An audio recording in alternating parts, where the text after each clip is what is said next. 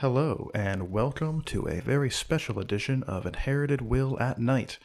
A special edition in which we do the exact same thing that we've been doing each and every week for the last two months, except this time slightly later in the evening. My name is Thomas, And regardless of the hour, my name is still Jordan. and we are a weekly One Piece podcast discussing each week's manga chapter, news, and a reread of past chapters.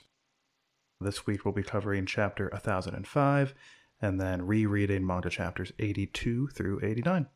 Anything you'd like to say before we jump right on into it?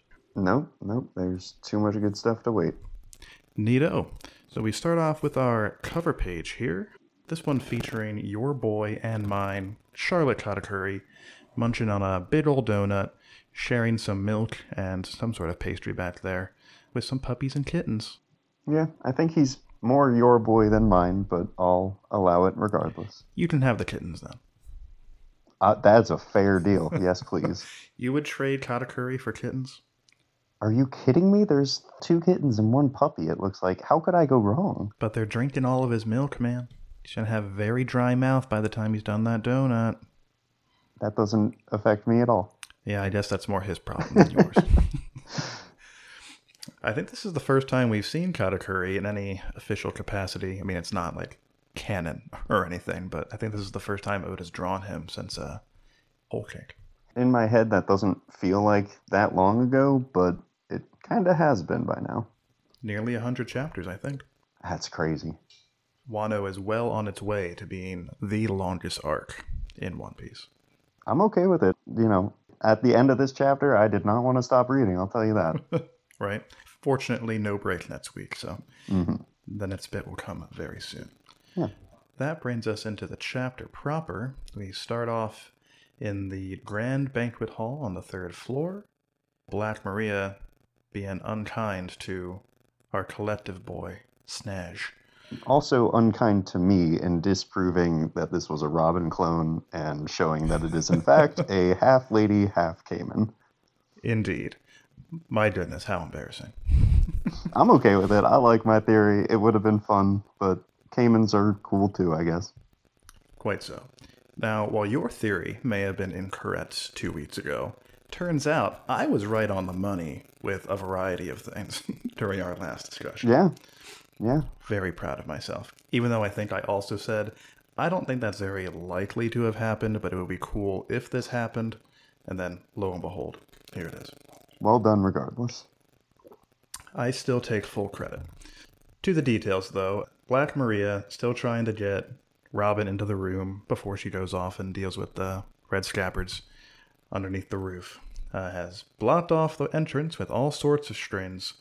And now, as soon as she enters, her girls with tranquilizer guns gonna shoot the crap out of her. That way she can't move. But all she needs now is for Sanji to call her there. Yeah, she's willing to get it any way she can. These iron knuckles of hers. Well, I don't know. Maybe they're sea stone, or well, I guess that wouldn't matter for Sanji. Never mind. I suppose Sea Stone would be more efficient for general combat use in the event that she comes up against a Devil Fruit user. But you're right, for Sanji, doesn't really matter.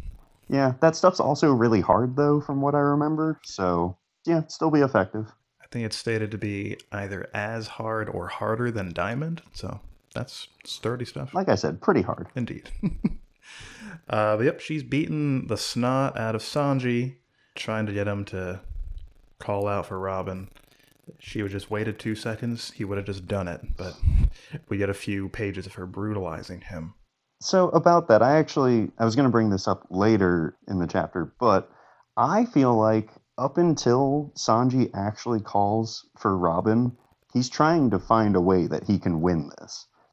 Because even when Robin and Brook show up, he's like, "Oh man, for some reason I don't think I'm going to win this one." Like it's like he hasn't quite pieced it together yet. So he's either trying to overcome a weakness he knows he has or he's dumber than I can believe that he is.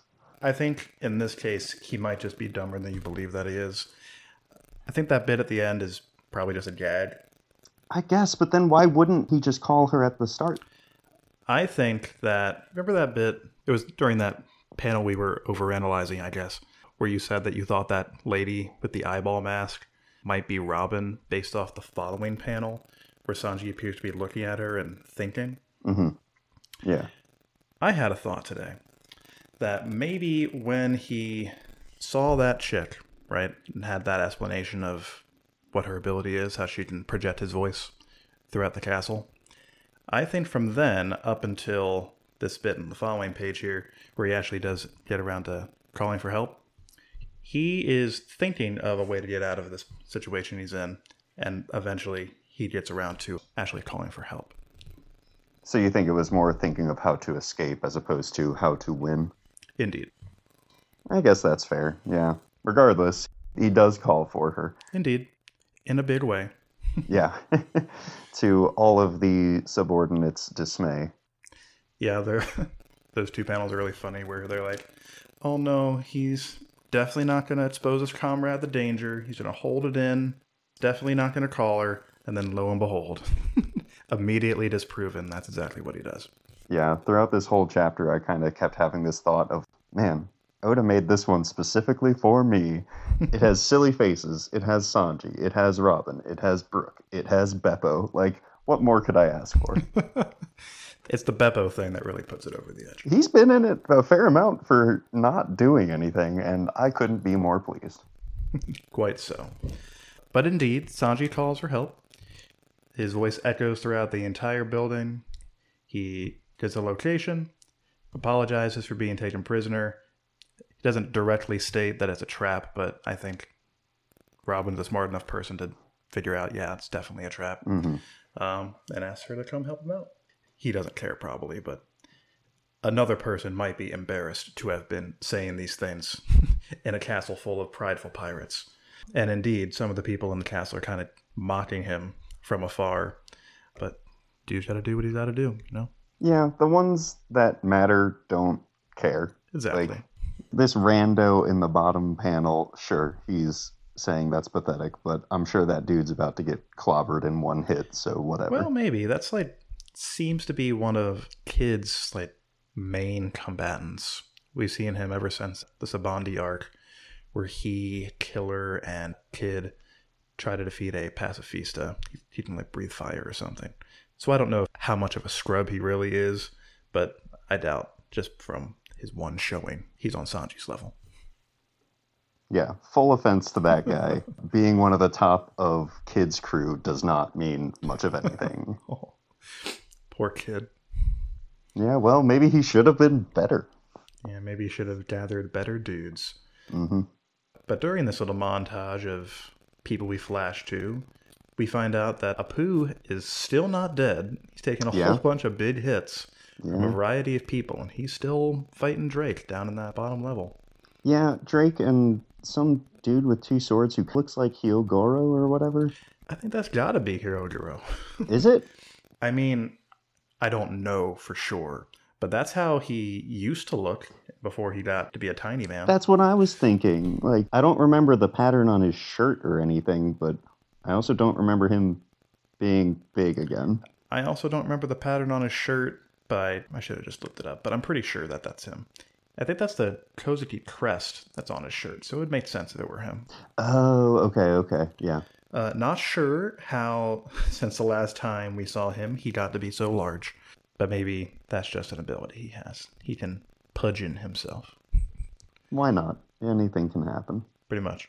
We also next get confirmation of the Marco versus King fight, at least for now. Indeed. Marco's taken on a bunch of people.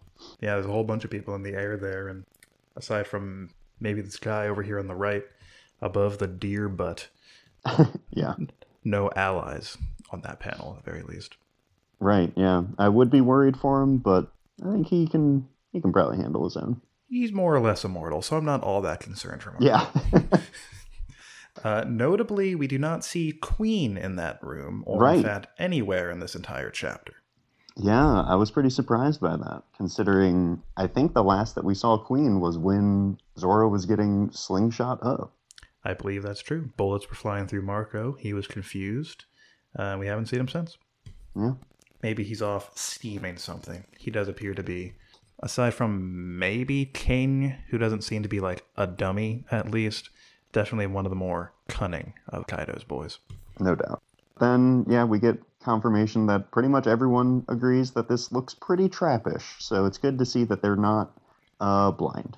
Indeed. Even Franky, similarly to uh, perhaps King, not a dummy.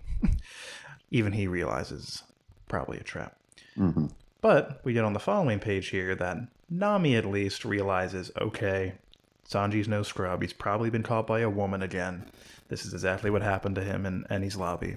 Except this time, he's asking for help instead of trying to finesse his way around the situation, I suppose. Yeah, thank goodness, too. This has been, what, like 10 years since we had a Robin fight or something? Probably more. Well, maybe not probably more. She had like a fight of sorts in Fishman Island. That was more of a thrashing than an actual fight. And I also don't even know if she like actually fought a named person. I would have to go back and check, but I have a vague memory of like Brook coming in and stealing a KO from her or something. I might just be wrong about that, but that's the way my memory has pieced it together. The last full fight I remember her having is on Skypiea. So, Where she fought that large angel man, like the head of the royal guard or whatever that guy was. Something or another. We'll get there eventually in the reread. And that was a dope fight, and Robin did come off very powerful, and Oda seems to have maintained she's been very powerful since then. But you gotta show us sometimes, Oda. Put it on the page. she seems to be more like her presence, her name brings terror with it almost. People seem mm-hmm. to know to fear her. But yeah, I'd love to see more. Fortunately for us and for her, we appear to be getting that almost immediately. Oh, yes. Before we move on from that, though, I do also want to point out that Usopp here in this same little set with Nami here does notice where the voice is coming from. hmm So we'll see if he does something cool to maybe like dismantle the surveillance system or something along those lines. Do we know if Usopp has any haki? Yes, Usopp during Dressrosa, he unlocked observation haki, where he like could see through a building from a very long distance away. Hmm. I don't know for sure if Usopp has used haki on the page since then. Okay. There was like a cool moment in one of the more recent movies. I forget which one, but aside from maybe that, I'm not sure he has like shown it in use. But yes, we do know for sure that he has it. All right. I feel like this could be probably explained through that if it was just kind of a low level all the time observation haki type thing. But I guess also maybe he would have noticed it earlier if that were a thing. Who can say? Indeed, he did seem surprised when it happened to him uh, in Dressrosa. Like he went from being not very confident in being able to make that shot hmm to oh shit, I can see through the building. That's pretty dope. Yeah. and then he does it. Pretty convenient. Fortunate for Usopp and for uh, One Piece in general, because if Sugar had hmm managed to touch Law and or Luffy there, the series just would have been over. Yeah, no fun there. No. Moving on though, we see what I assume is Robin's foot. It is. I actually went back and I double checked, and she is wearing heels. I'm glad you did that. Uh, sorry about this, but leg work. I didn't think about it until it was about to happen. I'm like, well, I can't bat down now. It was really good.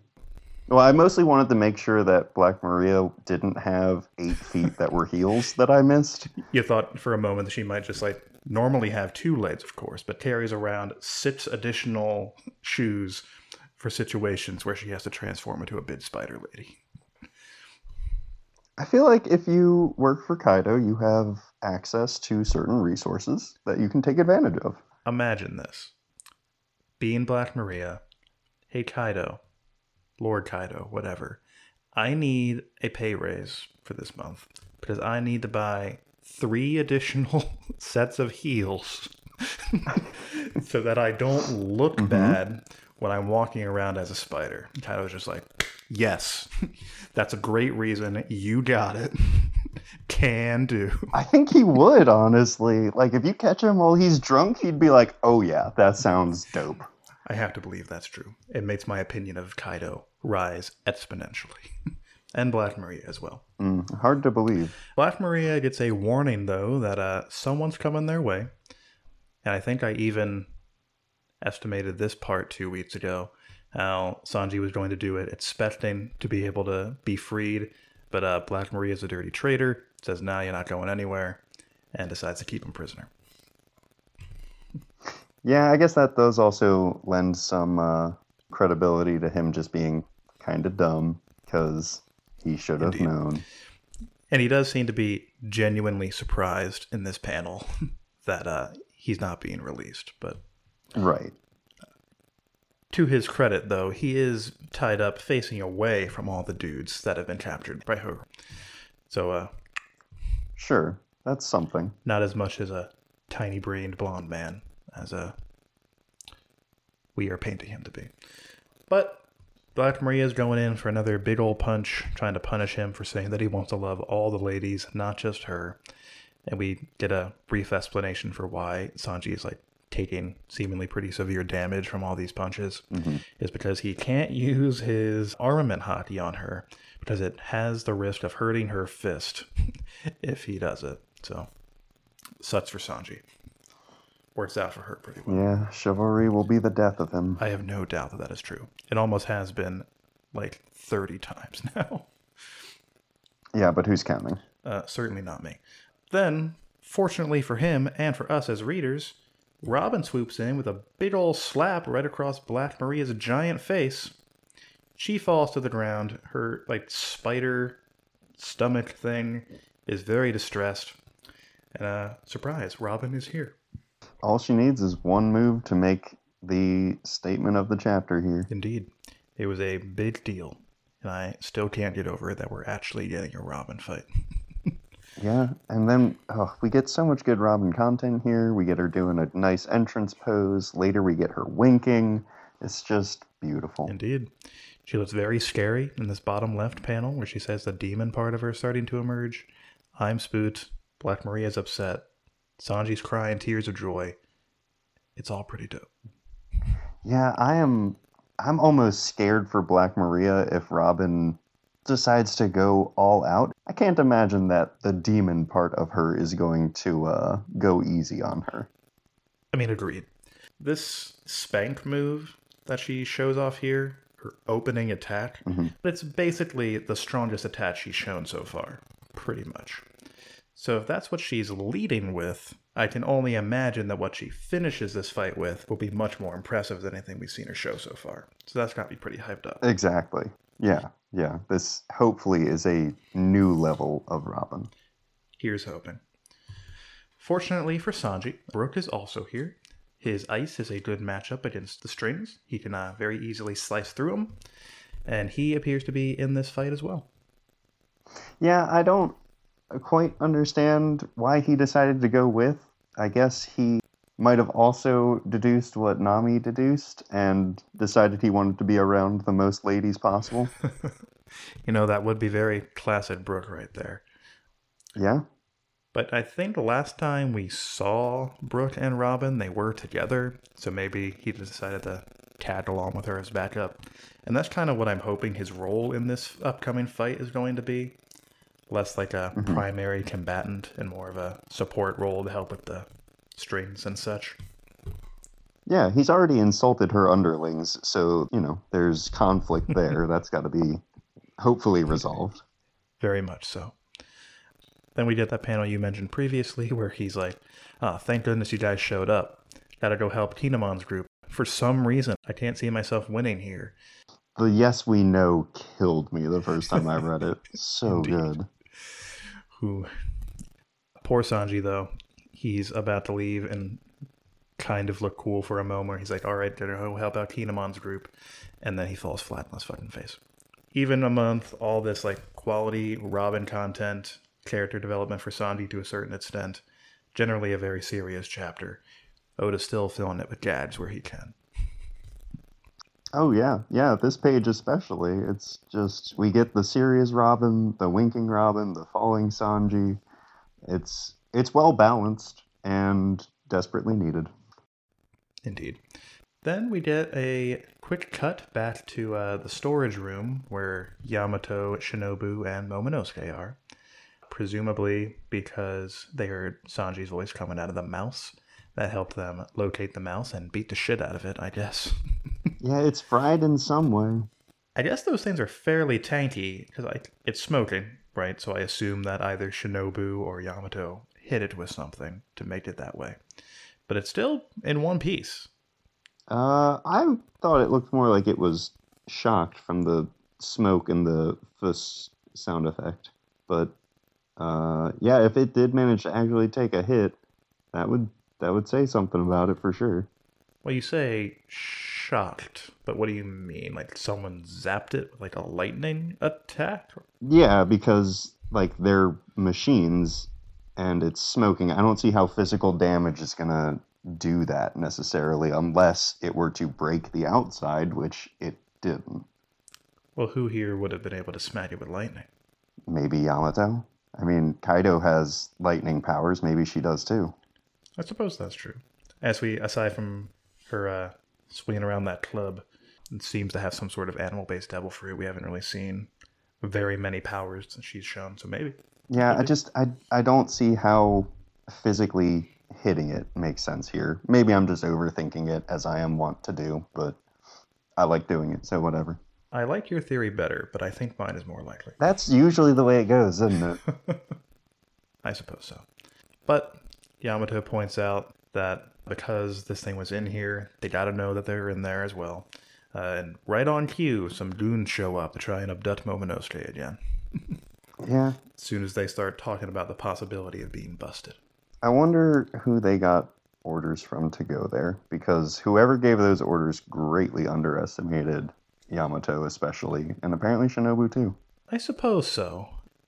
Yeah, I guess you're right, because through the eyeball, whoever told them to go there would have known specifically who was in the room. Mm-hmm. So it certainly wasn't very wise to send six nobodies with a log. Not at all. Maybe word hasn't gotten around yet that Yamato has betrayed them, but like, if these mice things are like everywhere, then they would have also seen the brief conflict they had with uh, Sasaki a couple chapters ago. Hmm. Yeah, maybe they're just trying to get them to move, like just to be available to someone else. Like, obviously, the higher ups do not respect the lives of their underlings here. Well, that's no doubt the case. Right. So, like, maybe it is just to get them out in the open to flush them out so someone else can move in. It's true. Most of the big names in Kaido's crew, aside from maybe Queen, I guess, uh, are pretty busy right now. So hmm having Yamato and Shinobu and Momonosuke running through another battle would certainly be more convenient than someone with a big name trying to flush them out themselves. Yeah, that might be it. Yeah. Momonosuke gets to hop inside Yamato's clothes. So that's pretty dope for him, I suppose. He's very well hidden in there because you don't really see anything going on like in the panel where Yamato and Shinobu are bursting out of the room. So I guess he's all snugly up in somewhere. I guess so. I thought about that. And even if he were to turn into his dragon form, I think he'd have more mass there. So no Yeah, matter which way you spin it, it does not make sense. Maybe he's like clinging to her leg or something. I don't know. Sure, I guess. Regardless, he is a very lucky child. Indeed. Uh, I think this is the uh, third person in the series that Momonosuke has been able to see practically nude. So, hmm Mm-hmm. So many of the other characters are going to be mad at him. indeed, for like the 30th time. mm-hmm. If Kinemon was allowed to, he definitely would have beaten the shit out of this kid by now. But, you know, gotta respect Oden's son or whatever. I guess. Then we get on the following page a single page, like four total panels of Jack having gotten back up after getting thrashed by Nekomamushi and Inuarashi. hmm He is on the third floor, heading to forget which floor the samurai are on, but he's heading to that room because apparently even almost dead, one of the Tobi Roppo are no match for the samurai, according to him. Yeah, this is an interesting setup for probably Jack versus Sanji. And Sanji is, well, I guess they're both kind of wounded already. But I was just gonna say, like Sanji is definitely not at hundred percent starting out whatever fight he ends up in next. Agreed. And that thought crossed my mind like, uh, is Oda really going to put Sanji against this, like, already pretty severely beaten guy? But Sanji's been taking big hits from a fairly powerful person without being able to use his haki, so he's probably in roughly the same boat as Jack. Yeah, Sanji is definitely built for rescue, so it makes sense thematically, which is kind of nice. Uh, that's true. And it could also just be a fake out. We still don't know where. I keep coming back to this, but where Queen is, for example. Yeah, yeah. Anything? Well, maybe not anything, but a lot of things could still happen. True. But if not Sanji, right, fighting Jack here, somebody has to put the kibosh on Jack. Oh, yeah. uh, trying to kill the samurai. So something's got to happen there. Yeah, it's either I guess Yamato and Shinobu or Sanji probably. I suppose that's true. I pop back to the previous page for a moment because I wanted to see like which part of the Onigashima base the storage room was in, and it just says inside the dome. I don't quite understand what that means. But I was just trying to figure out. Hmm. Well, we know they we know they fell down from Franky's Indeed. floor. Don't remember which floor that was, but indeed that did happen. Yeah, I couldn't tell you where that is relative to anything else. But it took like Sanji, Luffy, and Jinbei the span of several chapters to get from the bottom to the top. And the samurai are currently mm-hmm. on like the floor directly below, I think, the Kaido confrontation. So if this is Shinobu and them are starting out like on the bottom, for instance, it's going to be a little bit before they can make their way all the way up there. And in that scenario, why would they go all the way to the top if they are at the bottom? You know? I'm just trying to think of anyone else that could possibly do that, and I think pretty much everyone else is tied up. You know, Now there is also still that mystery person already in the room with the samurai. right? But if that does end up being Hiyori, like everybody, including us, think that's most likely, she hasn't shown to be a strong person so far, so I don't think she'll be able to take down Jack. but maybe it'll end up being someone else. Still unclear. I think what's going to happen in the storage room is going to heavily depend on who that mystery person is. So we'll see what happens there. Yeah, it'd be bizarre if it didn't actually. I suppose that's true. One last thing before we move on from Jack is that it appears that Jack got someone to either tape or staple or something his severed tusk back on. I'm glad that was a priority for him before making his way uh, back into the fight. I would assume it's one of his main weapons. So It does seem that way. He's also got like those funky like scythe sickle things that he fights with when he's in like man beast form and his human form. Mhm. But those are like based on his tusks anyway. So right, exactly. Does call into question though like what happened to that severed tusk that was on the floor after jack transforms back into like a man? Does it just cease to be? Does it just like stay there because it's not like a part of his body anymore so it can't transform? Devil fruit powers are real weird. That's a really good question. I think that's one we would have to ask Oda himself. what happens to a zoan user if they take a slash from a great big sword right while they're in their like embiggened form? Hmm and then they transform back into their normal, generally smaller form. Mm-hmm. Does that wound get smaller because it's like relative to like their current body mass? Does it like stay the same size? Because like that doesn't make any sense because the sword that they had stabbed with was fucking enormous. Yeah, yeah, There's a lot of weird shit going on with devil fruits. they really are. I'm willing to overlook it. Oh, no doubt, but I want these answers. Yeah, someday we can dive in. We can speculate. Then for the final page, we pop back to the Robin, Brook, and Black Maria confrontation. For some reason, she has taken off her shirt to show off a tattoo on her back that the translator note says just says woman trouble. I was reading something on Twitter earlier from Arthur or someone, I think, saying that's like a kanji symbol for like the woes that women bring, specifically men. Oh, Indeed, which is very much fitting with uh, what we've seen of Black Maria so far. But she's like, "Yo, I'm gonna get you, Robin. Gonna bring you the Kaido." Robin says, "No, you're not." and Brook realizes just what a good situation he has put himself in. He's like, yeah, deciding to come with Robin turned out to be the greatest decision of my uh, afterlife. So, Do you think he's gonna ask to see her panties? Uh, I think he is, and it's going to be funny because she's her lower half is like a spider, and she's not wearing any. So- Right? It's gotta happen.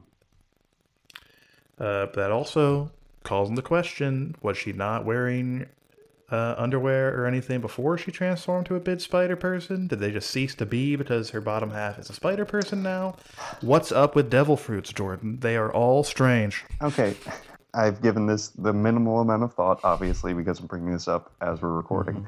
But it's probably similar to like D and D rules with druids, where if you're wearing something, it transforms with you, but it's not Mhm. really there.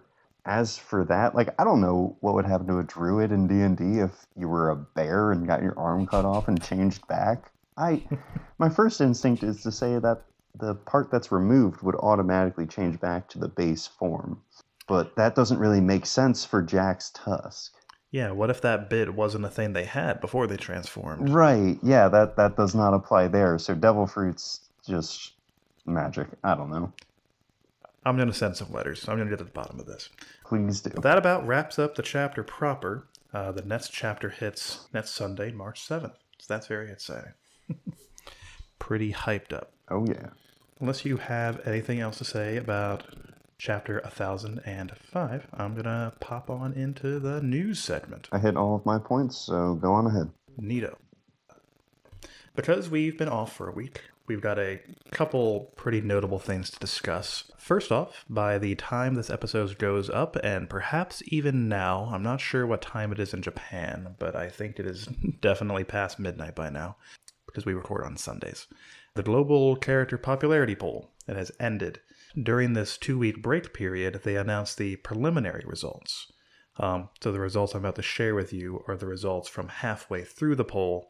They were taken on January 31st, even though we did not receive these results until uh, I think February 15th. On the website, they do have the different results broken down by region, but I'm just going to go over the overall top 10. But the link to the full results will, of course, be in the description down below. So at number 10, we have Shanks. Number 9, Hancock. Number 8, Sabo. Number 7, Nami. Number 6, Robin. Number 5, Ace. Number 4, Law. And then, of course, 3, 2, 1, Sanji, Zoro, and Luffy. I, I'm okay with that. That's fine. Yeah, I mean, the overall results are pretty much the expected ones, right? Mhm. But some of the like specific like per region results were a little bit strange. For example, there was a meme campaign going around to get Woop Slap into the top 10 of some regions and did actually succeed in that in some areas. I'm never surprised when the internet pulls off stuff like that. Do you know who Woop Slap is? Goodness no. That is the mayor of Luffy's village from way back in chapter 1. Oh, I Remember that guy? didn't even know he had a name. I think he was probably named at an SBS or something, but that guy made into the top 10 of some regions, including. I'm going to regret this if it turns out to not be true, but I think even in North America, he broke the top 10. So there you go. In some regions, Zoro beat out Luffy for the top spot, and even Yamato and Carrot broke into the top 10 in some regions. Not terribly surprising though, because they are like front runners as far as fan perception is concerned for a next Straw Hat. Yeah, they're fresh. They have a recency bias, if nothing else. Quite so. Again, the link to the full results will be in the description down below if you want to check those out. I don't know when they're planning on releasing the full results of the completed poll. I imagine they'll come out in some upcoming volume release or something like they usually do. Uh, but we just gotta wait and see. Moving on from that, in merch news, Viz Media has announced that an English translated version of the One Piece Pirate Recipes, that is the Sanji's cookbook that came out years and years ago in Japan, will be finally coming out on November 9th of this year, as well as the next box set of manga volumes, this one containing volumes 71 through 91, and that will be releasing on September 7th. The box set will also come with some extras, including a booklet and a poster, and of course, links to order those things if you want them will be in the description down below. I am personally pretty hyped up about this uh, pirate recipes book. That there's been a fan translated version floating around the internet for some years now, but I think it was translated by someone whose first language was not English, the version I read at least. So it was a little bit hard to understand at times, and I'm sure as a result I got those recipes wrong, but I actually have attempted to try out some of these recipes in this book. Okay, you'll have to let me know if the official translation helps you step up your game. Here's hoping. Well, that's all I got for the news for this week. Anything else you would like to comment on about the poll or anything like that before we move on to the reread segment? Not really any comments on anything we just discussed, but I thought I had heard something about a streaming service was getting One Piece and a few other animes. Uh, that sounds vaguely familiar, but I do not have any of the details in front of me. I'll look into it though, and if it is something notable, I'll leave a link to the streaming service or an article about it or something in the description. But with that, that takes us into the reread segment. Take it away, sir. All right. Already, I have had to sort of take a look at the placements that I had previously for where I put each arc or whatever. Like your ranking, you mean? Yeah, yeah. This arc has been really good because they are not these basically, you know, legends already. Like they are more creative in their fights, like they have to overcome things and like just pull out a whole bunch of tricks, which has been phenomenal. I suppose that's true. To a certain extent in some of the fights we've seen so far. Uh, for context, for viewers, 82 through 89 covers the beginning of the Arlong Park confrontation and ends just after uh, the Usopp fight. So this is before the Luffy and Arlong fight has properly begun. So we've Right, seen yeah. Zoro, Sanji, and Usopp all do their fights in this arc.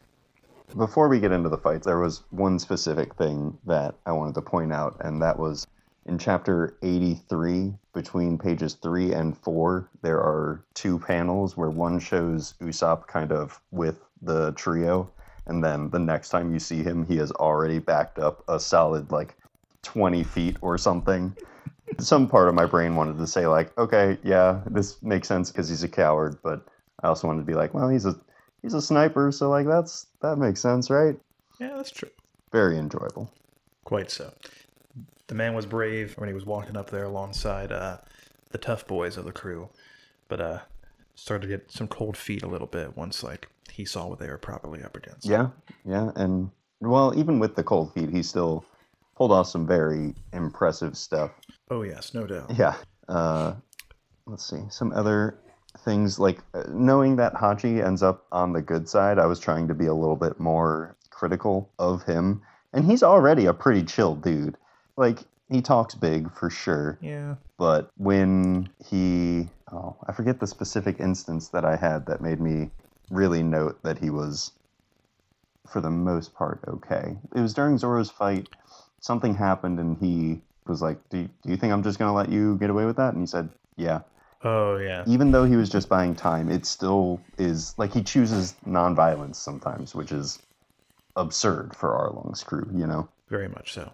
That specific instance happened when like he ducked and Zoro chopped through his hair, and he was like, yeah "It's like, nah, it's fine. It's just hair. It'll grow back." yeah i loved that i was like okay hachi you're all right And he's a silly, silly boy. everyone else sucks It does seem like the Arlong pirates and like a lot of the early villains in general have a problem with like delusional conceit, I think I want to call it. Like Hachi and Arlong both say there's no way any human in Arlong's case or human swordsman in Hachi's case can possibly beat us. Like, well, you guys are from the Grand Line. Like you should have heard of dudes like Mihawk, for example. Yes, absolutely. But they also need to keep up their image as much as anything. You know, it's it's like the great pirate king Buggy. He's not that, but it sounds cool to say. That could scare off some people, you know. I guess so, but these guys already had the intent of killing everybody in the vicinity anyway. So like there wasn't going to be anyone to tell the tale if they got their way. That's true, but they are cocky fishmen for sure. Like they, yes, they are exaggerating, but uh, yeah, I guess it is a little hard to write off. A little bit, but to note a little bit of a consistency on Oda's part, Hachi specifically notes in this set of chapters that he is the second best swordsman on Fishman Island. And we wouldn't see him for like 10, 15 years or whatever after this. But it feels good that it, might take him 10, 15 years, but we do eventually meet that number one guy. Zoro fights and beats him too. So, Yeah, good for him. yeah. It's one of those situations where you kind of got to wonder did he just leave this open ended or did he have a small plan already in place? And for this one, I bet you he at least had the design in mind. Maybe. I mean, maybe not a full design or like even like a specific character or name or whatever. But I think at this point in the story, Oda did intend for them to eventually go to Fishman Island hmm and leaving or stating Hachi to be the best swordsman there kind of writes him into a corner if he decides to have a Zoro fight with a swordsman there. Sure does. Yeah. You know? so I think this was just like him thinking ahead a little bit. He might have had a design. We'll never know, but Yeah. Speaking of Zoro fights, I thought it was very impressive for him at this point in the story to go up against a style that he for sure has never seen before, never even heard of a six sword style before, and he's still basically cut in half, and he wins. Like he comes out on top, even with double stacked up against him. It was a good payoff. And then he still manages to go up against Arlong for a little bit. it's true. Zoro's tenacity and durability has stayed surprisingly consistent. He's a scary guy. And aside from like when he was taking direct hits to his scars and such, he didn't really even struggle with Hachi that bad. No, no, he probably would have he would have low diffed him if he would have been at hundred percent. Agreed. Speaking of Hachi and Zoro being a cool guy, do you remember? I can't remember if it was the last episode, maybe the one before, in the new chapter that had come out at that time. You were like, wow, it sure is cool, this new move of Zoro's that he's pulling out here, the Dragon Twister. Don't do that to me. Uh, it's too late, it's been said. This is the first use of the Tatsumaki, the, the move that you forgot about for 20 years, I guess. yeah, I saw it shining out in the sea of panels, and I said, "Oh, geez, Thomas is definitely going to rag on me for that. Good thing I edit the show." nuts. but I do think it is cool that Oda's consistency in uh, doing that aura, the little like Mhm. when he's doing the pose right before he actually does the slice, the little dragon aura. He still writes that in even to this day.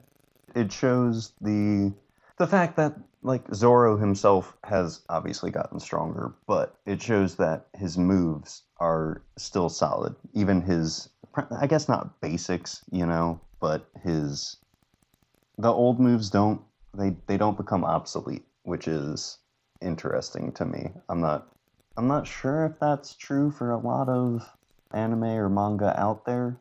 I'm trying to think through it, and like, sure, Naruto uses Shadow Clone and Rasengan for a lot of it, but I think you'll find that uh, as far as Goku is concerned, the Kamehameha will never go out of style. oh, I hope not. That's that one's too good. Indeed. Specifically, Zoro, though, I think he's kind of interesting in the context of One Piece because most of his moves he's shown post time skip have just been like upgraded versions of like his core moves that he's been using all this time. Like the Purgatory Onigiri, his like upgraded Onigiri move. Yeah. The Black Rope Tatsumaki, the one he used very recently, just an upgraded version of this. Mhm. I don't know if it's true for every single attack, but most for sure. That's that, that's really fitting for not only a swordsman but for a samurai especially, I think, because they're all about, you know, you perfect the one thing by doing it 10,000 times. You do the same slice x number of times until, you know, it is second nature to you or what have you. Uh, so it, it makes sense that he would keep honing it and keep getting better and better over time. Agreed. Yeah, it's it's good to see Oda putting in the, the thought there. Classic. On to the Sanji fight. Like that was, it was a good showing of his durability because he took many hits while underwater. But Sure. once they were out of water, he did not even give Kuroobi time to think. Like he landed so many shots rapid fire, and part of me wonders if that's because he was just previously insulted so heinously. Like, was he just pissed off and let it all out there? Probably. I think that's definitely part of it, but also throughout these entire confrontations, they've all kind of been in a hurry because they gotta free Luffy so he doesn't like drown. I think right before that, Sanji had seen that Luffy's head is above water and is fine for the moment, but uh, even so, probably best to release his feet as soon as possible. Oh yeah, I mean Sanji knew that he can't go up against Arlong already, so he knew something had to be done. But to to just not even give the dude room, it was nice. It was also a lot of named moves thrown at you one after another. I think these are the first ones of Sanji's that we get named. Mm-hmm. And I just sat there thinking, like, man, wish I paid more attention to my French class in high school. I'm sure they're all translated out there somewhere if you want to look at the wiki or something. Oh, they're they're translated in there. I think, well, most of them are, but Yes. at the same time, I was just like, yeah, he's he is doing his job. I'm just gonna let it happen. Just gonna ride the Sanji train for a hot 2nd hmm All that being said, though, I think I was probably most impressed by Usopp just because he had that struggle where he wasn't sure if he wanted to just give up or you know pretend to be dead. And pretty quickly like the the kisser guy didn't even have a chance to walk out of earshot yet he decided well that's not what i came out here to do and just very quickly turned the fight on its head with his little tricks which i think i just i, I definitely did not appreciate usopp the first time around. He's he's incredibly smart and tricky and i i guess i might just appreciate that more 20 years later or whatever the heck but uh it's it's refreshing to not i guess expect only comic relief from usopp because in this chunk at least i think luffy had more comic relief both with his fixation on the town chief's pinwheel and then his three haze in a row after his feet have been freed. I was dying. I also picked up on that. It was That was very funny. it was so good. So like yeah, it, it's it's nice to see Usopp get something good right out the gate, you know. And it, it was still funny because he uses he uses a rotten egg and he shoots the rubber band and the mallet a whole bunch of times. It's still funny, but it's it's shifted on the scales enough that it felt more more impactful. I guess I don't know. Uh, I agree with everything you just said. I think I also kind of shat on Usopp a little bit the first time I was reading through this stuff, but looking at it again 20 years later or whatever, you gotta consider Usopp a fairly normal guy by One Piece standards. He's skilled with a slingshot, and he's generally a pretty smart guy and artistic and all that, but physically, he's no match for dudes like Luffy, Sanji, Zoro, even these fishmen, even like your standard fishmen, right? He's seen what the fishmen can do, and he still calls out Chu for a fight despite being terrified, which in his way kind of makes him the bravest out of them if he's willing to like step up despite being terrified and being so like physically outgunned. Right. You know, That's what I'm saying. That's why I'm most impressed with him here. and his fights are always among the most interesting in the series. I didn't appreciate them like when I was younger reading them, of course, but he has to fight so tactically against these guys because they're so much physically stronger than him. And it's always very entertaining to watch. Oh yeah, yeah. I will. I will be uh, a bigger fan of Usopp after this reread for sure. Quite so, quite so. Uh, those are all the like bullet points that I had for these chapters. Do you have anything else you wanted to hit up? I had one more thing I wanted to say, and it's really just going to be uh, tooting Oda's horn for a hot second. but uh, it's always bothered me in other shonen. This isn't true across the board, but it's been something I've been noticing kind of a lot in the things I've been watching or rewatching recently. It's always bothered me when the mangaka doesn't really seem to know what to do with side characters. For example, late Dragon Ball. Any of the characters who aren't Goku mostly being used as a measuring stick for whoever the most recent antagonist is. For example, Vegeta getting bopped by Frieza in the Frieza arc, then Cell in the Cell arc, and then Boo in the Boo arc. Uh, spoilers for Dragon Ball, I guess it came out 30 years ago. Who cares? Uh, just for Goku and Gohan in, in Cell's case, to take the reins from him and finish him off for him. I was recently watching the Yu-Gi-Oh! GX anime a couple weeks ago, and there's an arc where like seven of the best duelists of the school are like chosen to fight against like these seven super good duelists to protect some keys or whatever. And Jaden beats like every single one pretty much. After uh, the other people lose, Jaden's the one who beats almost every single one of them. And that kind of shit bothers me. Why have these other cool characters if the main character is going to be the one to do all the fucking work, right? And while yes, that is also true in One Piece to an extent, Luffy's always the one to be the big bag of that given arc every single time. But despite that, it never feels like the rest of the crew don't contribute, right? Mm-hmm. There's always subordinates to fight, environmental circumstances to escape from, and tons of other circumstances for the crew to be able to show off a little bit and do something cool, right? Sanji, Zoro, and Usopp each take out one of Arlong's big guys, and even beyond the fights, they help Luffy escape from the circumstances that he's in to allow him to fight Arlong, right? Mm-hmm. And I've always really appreciated that about One Piece. And even the characters that Luffy ends up helping in each arc, in this case, Nojiko and Genzo, they all generally get something cool to do as well, like how they help keep Luffy from drowning. Mm-hmm. And like in the future, like Dr. Kureha and Dalton, they had something to do in their respective arcs as well. It's not always Luffy doing all the stuff all the time, which I really appreciate that Oda likes to keep consistent. Yeah, it's really impressive. I, I don't know much about, what did you say, Yu Gi Oh! GX? Indeed. Okay, yeah, I don't know anything about Yu Gi Oh! GX, but if it's anything like regular Yu Gi Oh!, then the only thing that I would say about those two examples is that early series Goku is effectively a god compared to everyone else around him. So it's really difficult to keep people relevant with that. And I feel like that's the same for Yugi. He has a literal god inside of him that's really good at playing cards. So it's hard to compare to that as well. Whereas in One Piece, it is like, of course, Luffy is at the top because he is the captain and he kind of has to be thematically. But like Zoro is not too far off. And actually, if they were to fight, Zoro might win just because blade versus rubber. You know, mm-hmm. um, mm-hmm.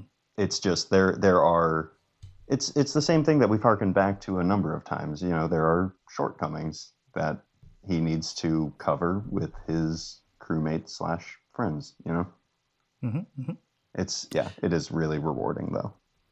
In short, Good work, Oda. Keep up the good work. Give us cool fights in Wano and keep all of our main guys relevant. Yeah. uh, but that's all I have.